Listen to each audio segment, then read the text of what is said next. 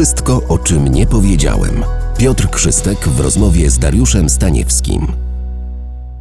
Panie prezydencie, ma pan schron pod domem? Haha, nie, niestety nie mam.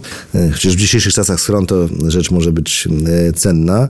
Natomiast zwracam uwagę na, e, na takie bezpieczeństwo funkcjonowania. Myślę, że w dzisiejszych czasach niepewnych i pod względem energetyki, i pod względem właśnie wojny na Ukrainie, coraz więcej ludzi zwraca na to uwagę. Więc jestem szczęśliwym posiadaczem paneli fotowoltaicznych, ale także agregatu prądotwórczego z delikatnym zapasem paliwa, żeby rzeczywiście w sytuacjach takich kryzysowych, krótkotrwałych, no, mieć zabezpieczone funkcjonowanie mojego domu. I tak naprawdę już budując dom myślałem o tym, bo wydaje mi się, że to jest sprawa ważna. Dziś bez prądu bardzo trudno się obyć, ale też stosuję te zasady w stosunku do miasta, bo mamy doświadczenie blackoutu, który nas rzeczywiście e, jako chyba jedyne w Polsce miasto dotknął w takim pełnym rozmiarze, tak, czyli z całkowitą utratą Przypomnijmy, że to e, był kwiecień 2008 roku. Tak, kwiecień 2008 roku. Nagle potężne opady śniegu i, Tak, tak. I coś i nie, miasto nie niesamowitego. działa. I, i, I to rzeczywiście było coś, co bardzo mocno e, przekonało mnie, że na tamten moment nie byliśmy dobrze przygotowani do e, tego typu zagrożeń. My czy firma, która zajmuje się sieciami To znaczy, energetycznymi? Joanna, to jest problem taki, że w, w ostatecznym rozrachunku dotyka to każdego z nas, każdego mieszkańca, każdego w zasadzie, bo jak wy, wybuchła druga wojna światowa, to nie wiem, czy 20, może 25% Polaków miało prąd. Więc brak prądu no, był oczywiście uciążliwy dla mieszkańców miast przede wszystkim, natomiast na wsiach rzadko ten prąd się pojawiał. Dziś jest tak, że wszystko opiera się o prąd. Już nie potrafimy konserwować żywności bez użycia lodówki, nie potrafimy funkcjonować bez urządzeń domowych, bez światła. No nie wiem, kto ma dzisiaj lampę naftową w domu. Pewnie nikt, albo prawie nikt. Pewnie jakieś świece latarki mamy, więc to jest wszystko. Więc ten prąd jest szalenie istotny i on jest no, takim źródłem właściwie podtrzymywania życia, no bo choćby szpitale przecież funkcjonują w oparciu o prąd i choćby podtrzymywanie życia pod respiratorem jest możliwe tylko przy zasilaniu, więc szpitale muszą mieć zasilanie awaryjne. No i ten blackout obnażył wiele trudnych sytuacji, które dzisiaj już wyglądają w naszym mieście znacznie, znacznie lepiej niż wówczas. Jesteśmy zabezpieczeni przed kolejną taką katastrofą? Jesteśmy lepiej przygotowani do skutków, bo nie da się zabezpieczyć przed tego typu sytuacjami. Zawsze może się zdarzyć jakaś poważna awaria, tym bardziej, że stan sieci w Polsce no nie jest jakiś tam wyjątkowo zadowalający. Raczej wymagają one remontów e, i inwestycji. Na szczęście w Szczecinie sporo tych inwestycji się pojawiło i choćby z tego co wiem, dziś nasze mm, elektrociepłownie mogą pracować w systemie niezależnym. To znaczy w tamtym czasie taki paradoks, że bez prądu nie mogły funkcjonować elektrociepłownie.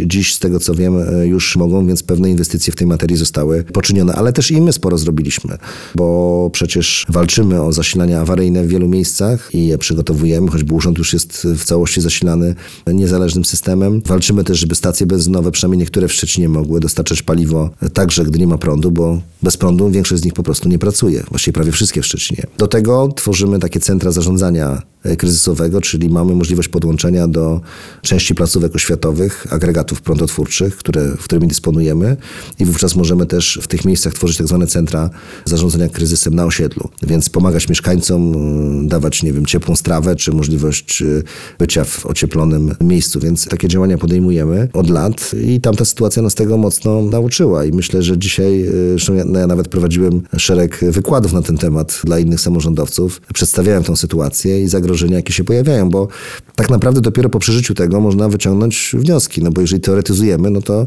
nie jesteśmy w stanie wszystkich zagrożeń przewidzieć, a ich jest naprawdę, naprawdę sporo. Choćby to, że szpitale miały wówczas tylko na parę godzin zapasu paliwa i musieliśmy to paliwo organizować, stacje nieczynne, więc trzeba było to ściągać z zewnątrz.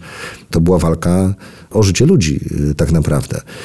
Y, Ja się śmieję, że pamiętam ten dzień, bo chyba byłem jednym z pierwszych, którzy wstali wówczas. Y, Pamiętam, że, że obudził mnie około trzeciej z minutami telefon. Zadzwonił wówczas mój zastępca O trzeciej nad ranem. tak, zadzwonił e, wówczas mój zastępca, Beniamin Chochulski i mówi, słuchaj, nie ma prądu. Ja mówię, no nie ma, mm, to pewnie zaraz będzie, no. Nie jest powód, żeby o 3.30, gdy całe miasto śpi, e, robić z tego aferę. Ale on mówi, nie, nie, wiesz co, sytuacja jest wyjątkowa, bo dostałem telefon od dyspozytorów tramwajów i tam jest człowiek, który na tej dyspozytorni pracuje, już nie pamiętam jego nazwiska, parędziesiąt lat. I mówi, że takiej sytuacji nie było nigdy, żeby wszystkie źródła zasilania padły jednocześnie. O, mówię, to oczywiście sytuacja jest, e, może być wyjątkowa. Tak, i to mnie skłoniło do, że tak powiem, jednak przerwania tego nocnego wypoczynku A ponieważ było ciemno, no to no, nie mogłem się ogolić za bardzo i przy latarce czy przy świeczce, więc praktycznie obrałem się tylko. No właśnie, na chwilę się zatrzymajmy, bo założył pan to, co było pod ręką, a potem co ten strój stał się pewnego Tak, rodzaju no, symbolem to tego znaczy, tak, blackoutu. tak, tak, bo- no- czyli pomarańczowy sweterek. W, w, w tamtym momencie sądziłem, że po prostu udam się do Centrum Zarządzania Kryzysowego, wyjaśnimy sytuację i pewnie około 7 rano problem będzie rozwiązany. Ja wrócę do domu, przebiorę się w garnitur i wrócę do pracy. No taki miałem plan, więc rzeczywiście założyłem to, co było na półce pierwsze z brzegu. Włożyłem dżinsy, jakieś buty i y, udałem się Udałem się, nawet kawy się nie mogłem napić, bo prądu nie było. Więc wszedłem na dół. No i, i pierwsze takie wrażenie, jakie miałem, to wyszedłem na ulicę, która była zupełnie ciemna, natomiast jedyne światło to biło od śniegu, który leżał. I ten śnieg, no wiadomo, była, nie było jeszcze czwartej, no był taki jeszcze nie, nierozjeżdżony absolutnie, dziewiczy. Odgarnąłem ten śnieg z samochodu, odpaliłem auto i pojechałem do urzędu. No i okazuje się, że byłem pierwszy w tym urzędzie. Nikogo nie było, poza oczywiście panem wartownikiem na dole. Wszedłem, ciemno, prądu nie mam, co ja tu sam będę robił, nie?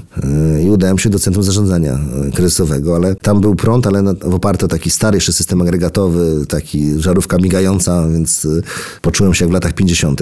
Oczywiście pierwsze telefony, które wykonałem, to był dzień egzaminów gimnazjalnych. Więc zacząłem się martwić, co będzie, jeżeli ten prąd nie powróci i ta młodzież nie będzie mogła zdawać tych egzaminów. Więc to był, to był taki e, jeden z kłopotów, e, który wtedy mieliśmy e, do rozstrzygnięcia. I pamiętam, że wtedy dzwoniłem do pani Elżbiety Masocz, która była zastępcą do spraw oświaty w tej sprawie. No i ponieważ ta jakość w urzędzie była słaba, udaliśmy się, postanowiliśmy, że Centrum Zarządzania Kryzysem będzie w Straży Pożarnej. No i tam, tam rzeczywiście się pojawiłem. I tam się powoli zaczęli zjeżdżać też inni oficerowie, komendanci, wybudzeni w międzyczasie. I no tak wszyscy patrzyli na mnie. I co się okazało? No okazało się mianowicie to, że są procedury na wybuch atomowy, na atak chemiczny, na różne inne e, zagrożenia, natomiast nikt nie ma scenariusza napisanego na wypadek braku prądu. W całym kraju? Znaczy, no tak, było przynajmniej w Szczecinie w tamtym momencie, że e, No, nie przypuszczał nie dało się otworzyć książki, tak? Mhm. Według, według schematu, który można potem prowadzić. Więc myśmy tak naprawdę te wszystkie kwestie rozstrzygali na bieżąco. Na zasadzie wiedzy, doświadczenia, świadomości sytuacji. No i to była taka wspólna praca całej naszej grupy wówczas. Pamiętam komendantów, właśnie oficerów straży, policji, wojska, którzy tam się pojawili w tym centrum. I zaczęliśmy się zastanawiać, jakie problemy mogą się nawarstwić. I te szpitale, właśnie ta szkoła, to były te pierwsze komunikacja. Później bezpieczeństwo, bo nie wiedzieliśmy, jak długo nie będzie tego prądu, więc y, baliśmy się o następną noc, która może być no, czasem trudnym. Brak prądu, brak alarmów, które już padły w sklepach, w magazynach i tak dalej, więc to mogłoby niektórym y, osobom mającym nieczyste intencje y, No dodać tak. otuchy, że, że to jest ten moment. Y, Więc trzeba było też przygotować się na to. Podzieliliśmy wówczas- straż też miejską na dwie grupy pracujące w systemie 12 na 12. Też zaczęliśmy myśleć o dozbrojeniu wszystkich formacji, żeby te patrole były uzbrojone jednak. Łącznie z policją oczywiście. Też prosiliśmy wojsko o wsparcie. Co też nie jest łatwe, bo okazywało się wówczas, że decyzje o użyciu wojska do takich celów cywilnych wymagają zgody ministerstwa. Więc to, to wymagało paru dni. Więc to, to nie jest takie, wtedy się zorientowałem, że to nie jest takie e, proste. Z policją oczywiście to, to uruchamia się dużo łatwiej. Więc tego typu problemów rozwiązywaliśmy i na szczęście ten prąd się pojawił już w godzinach popołudniowych, więc kolejna noc już była pod, e, pod energią. Nie wszędzie, ale, ale prawie wszędzie. No był ogromny problem z zakładami chemicznymi policji, dlatego że tam zatrzymanie produkcji oznaczało wielomilionowe straty. Dlatego, że te mieszacze, które tam działają i tak dalej, to wszystko wymagało zasilania i postój dłuższy niż 80 godzin, no to już oznaczał, że te urządzenia byłyby do wyrzucenia. Więc ten pierwszy prąd musiał pójść na policję i tak rzeczy- rzeczywiście się stało. Zakłady chemiczne jako pierwsze otrzymały zasilanie. No i jakoś ten, ten kryzys przetrwaliśmy. Więc to było to ciekawe doświadczenie. No niektórzy sobie do dzisiaj chwalą, bo przecież nie we wszystkich punktach miasta od razu ten prąd się pojawił. Niektórzy zadzierzgali więzi sąsiedzkie, mocniejsze, tak, to towarzyskie. prawda, to prawda. Przypominali sobie czasy stanu wojennego. Niektórzy żartowali, że ta noc, ten dzień obfitował 9 miesięcy potem wzrostem narodzin. Tak, tak. Bra, bra, brat mojej żony pamiętam, że mi nawet, y, bo się śmiał, że agregat podłączam w domu, więc, więc śmiał się. Natomiast jak, y, jak już nie mógł rolet podnieść w swoim domu, to, to zrozumiał, że jednak takie rzeczy no, mają znaczenie. I przy świeczce musiał również w dzień siedzieć, bo, bo, bo, bo tak to wyszło. Więc to pokazuje, że, że takie problemy mogą się zdarzyć, że pewne rzeczy, które są nas oczywiste, nie zawsze takimi są. To jest tak jak zawsze mówię, jak z oddychaniem. Nie, nie myślimy o tym, że oddychamy. Nie? Dopiero jak zabraknie nam tlenu, to dopiero staje się to poważnym problemem. I tak trochę jest właśnie z prądem. Dlatego bezpieczeństwo energetyczne to jest klucz do bezpieczeństwa funkcjonowania miasta, państwa jako takiego. No i, i o tym trzeba pamiętać i, i to powinno powinno być pod taką szczególną troską też państwa jako takiego. Więc ta produkcja prądu i dostawy, bezpieczeństwo tych dostaw i bezpieczeństwo elektrowni, tak, bo to w kontekście wojennym wiemy, że atak na elektrownię oznacza paraliż no, i, i brak prądu to jest, to jest katastrofa. Więc ta historia nas sporo nauczyła i też dzisiaj jesteśmy lepiej do tego przygotowani, choć gdyby się znowu wydarzyła, no to też nie będzie sytuacja łatwa. To nie oznacza, że my to naprawimy, zabezpieczymy w domu e, zasilanie, ale myślę, że szereg ryzyk już jest dziś wyeliminowanych. Zresztą muszę powiedzieć, że my takie różne ćwiczenia prowadzimy. Trochę tutaj zdradzę tajemnicę, może nie państwową do końca, ale są takie ćwiczenia prowadzone na wypadek różnych choćby ataków terrorystycznych na obiekty infrastruktury strategicznej, na przykład na wodociągi, to co jakiś czas jest taka próba. Specjaliści wymyślają jakiś punkt krytyczny, trudno dostępny, nietypowy i wodociągi muszą rozwiązywać takie problemy. No i trzeba powiedzieć, że zespół sobie daje z tym, daje z tym radę. Do tego bardzo duży nacisk po tamtym czasie położyliśmy na własne źródła zasilania. Znaczy po pierwsze mamy sporo agregatów, jesteśmy w stanie zabezpieczyć wiele miejsc, a to jeszcze bardzo ważna rzecz, że mm, nie wszyscy o tym wiedzą. Bez prądu właściwie nie ma wody. Ale Szczecin ma tutaj jeden plusik mały, ponieważ ma zbiorniki na Warszawie, które są w nocy napełniane i wtedy, kiedy prąd jest tańszy. I w ciągu dnia ta woda spływa do miasta. I rzeczywiście w tym krytycznym dniu blackoutu ta woda w mieście była. Może nie z takim ciśnieniem, jak wszyscy by chcieli, ale ona była. I jak jest woda, pojawiają się ścieki. Ścieki to są przepompownie. Przed wojną niemieccy administratorzy miasta no wszystko załatwiali w trybie grawitacyjnym, tak? Natomiast my już pchamy ścieki pod górę. Jesteśmy bardziej zaawansowani technologicznie pod tym względem. No i to był pewien problem, tak?